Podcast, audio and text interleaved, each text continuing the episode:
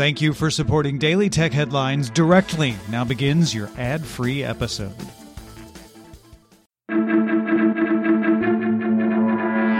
I'm Jen Cutter, and welcome to Daily Tech Headlines Week in Review. The ransomware group REvil took credit for a supply chain attack against the remote management solutions provider Kaseya, using a malicious update to deploy ransomware on enterprise networks. Security analysts estimate at least eight managed service providers and over 200 businesses were impacted based on telemetry data, with REvil claiming over 1 million systems were locked. REvil says it will make a universal decryptor publicly available for a $70 million ransom. Several large Chinese technology companies, like Baidu, Tencent, and ByteDance, attempted to use a Chinese advertising ID as a workaround for user tracking on iOS when users opted out of letting developers access Apple's identifier for advertisers. Apple continued to block app updates attempting to use the CAID, with the Financial Times' sources saying CAID has lost support and the whole project has largely failed to gain traction. The popular open source audio editor Audacity released an updated privacy policy that includes provisions for data collection, following the app's acquisition by the company Muse Group back in May. Under the policy, Audacity can collect IP addresses, which will be stored for 24 hours, as well as processor, OS version, and unspecified data for legal enforcement, with data stored in the European Economic Area, as well as Muse Group's office in Russia and in the US. In a court filing Tuesday, the Indian government said Twitter no longer had liability protection as an intermediary service against user generated content in the country after the social network failed to comply with the recently passed IT laws, which require establishing local compliance officials and offices in India. And on Thursday, a lawyer for Twitter told a Delhi High Court under oath that the company intends to fully comply with India's IT laws.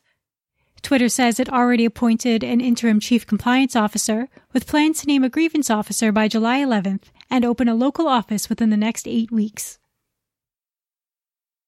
A group of 37 U.S. state and district attorneys general sued Google, alleging it unlawfully maintains its monopoly for the Google Play Store through mandating the use of its payment tools, taking a 30% commission on digital transactions, and claims Google paid developers to not support competing app stores, with an alleged plan to pay Samsung to stop competing with its App Store.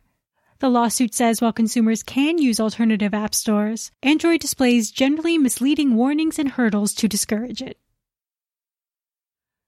Atari announced plans to move away from its current mobile and free to play game lineup to focus on a strong pipeline of premium games, with the first game set for release by April 2022. The company plans to either discontinue or sell most of its current mobile offerings, although some successful games with a loyal user base will be maintained. A new multi year deal will see Peacock get movies from Universal, DreamWorks, Illumination, and Focus Films no later than four months after their theatrical premiere, streaming the films exclusively for the first four months, as well as the last four months of the traditional 18 month pay one window, with the films heading to other services for the 10 months in between. The deal starts in 2022 and will also see Universal produce exclusive releases for Peacock. Microsoft issued an emergency patch to fix a critical vulnerability dubbed Print Nightmare in the Windows Print Spooler service that could allow for remote code execution with system level access. The patch is available for Windows Server, Windows 10, Windows 8, and Windows 7. Security researchers Matthew Hickey and Will Dormann found issues in Microsoft's patch for the Print Nightmare vulnerability, finding that while it did fix the remote code execution aspect, threat actors could still use the local privilege escalation to gain system privileges on vulnerable systems with the point and print policy enabled.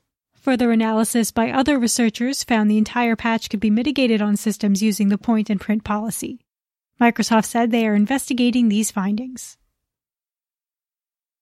Mozilla published research on YouTube using crowdsourced data from its Regrets Reporter browser extension, which lets users self-report on videos they regret watching.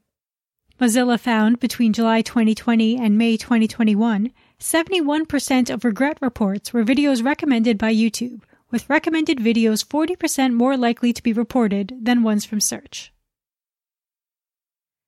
TikTok began testing a new system in the US to automatically delete content on upload for several categories that violate its content policies, including minor safety, adult nudity, violent and graphic content, and illegal activities.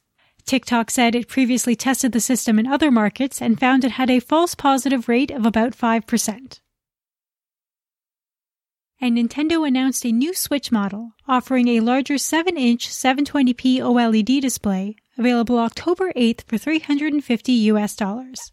The new model also doubles internal storage to 64 gigabytes, includes an adjustable stand, a dock with a wired Ethernet port, and better audio, though still only supports 1080p over HDMI, same as the original Switch. For more discussion on the tech news of the day, subscribe to the Daily Tech News Show at dailytechnewsshow.com, where you can also find the show notes and links to every headline. Please remember to rate and review Daily Tech Headlines on your podcast service of choice.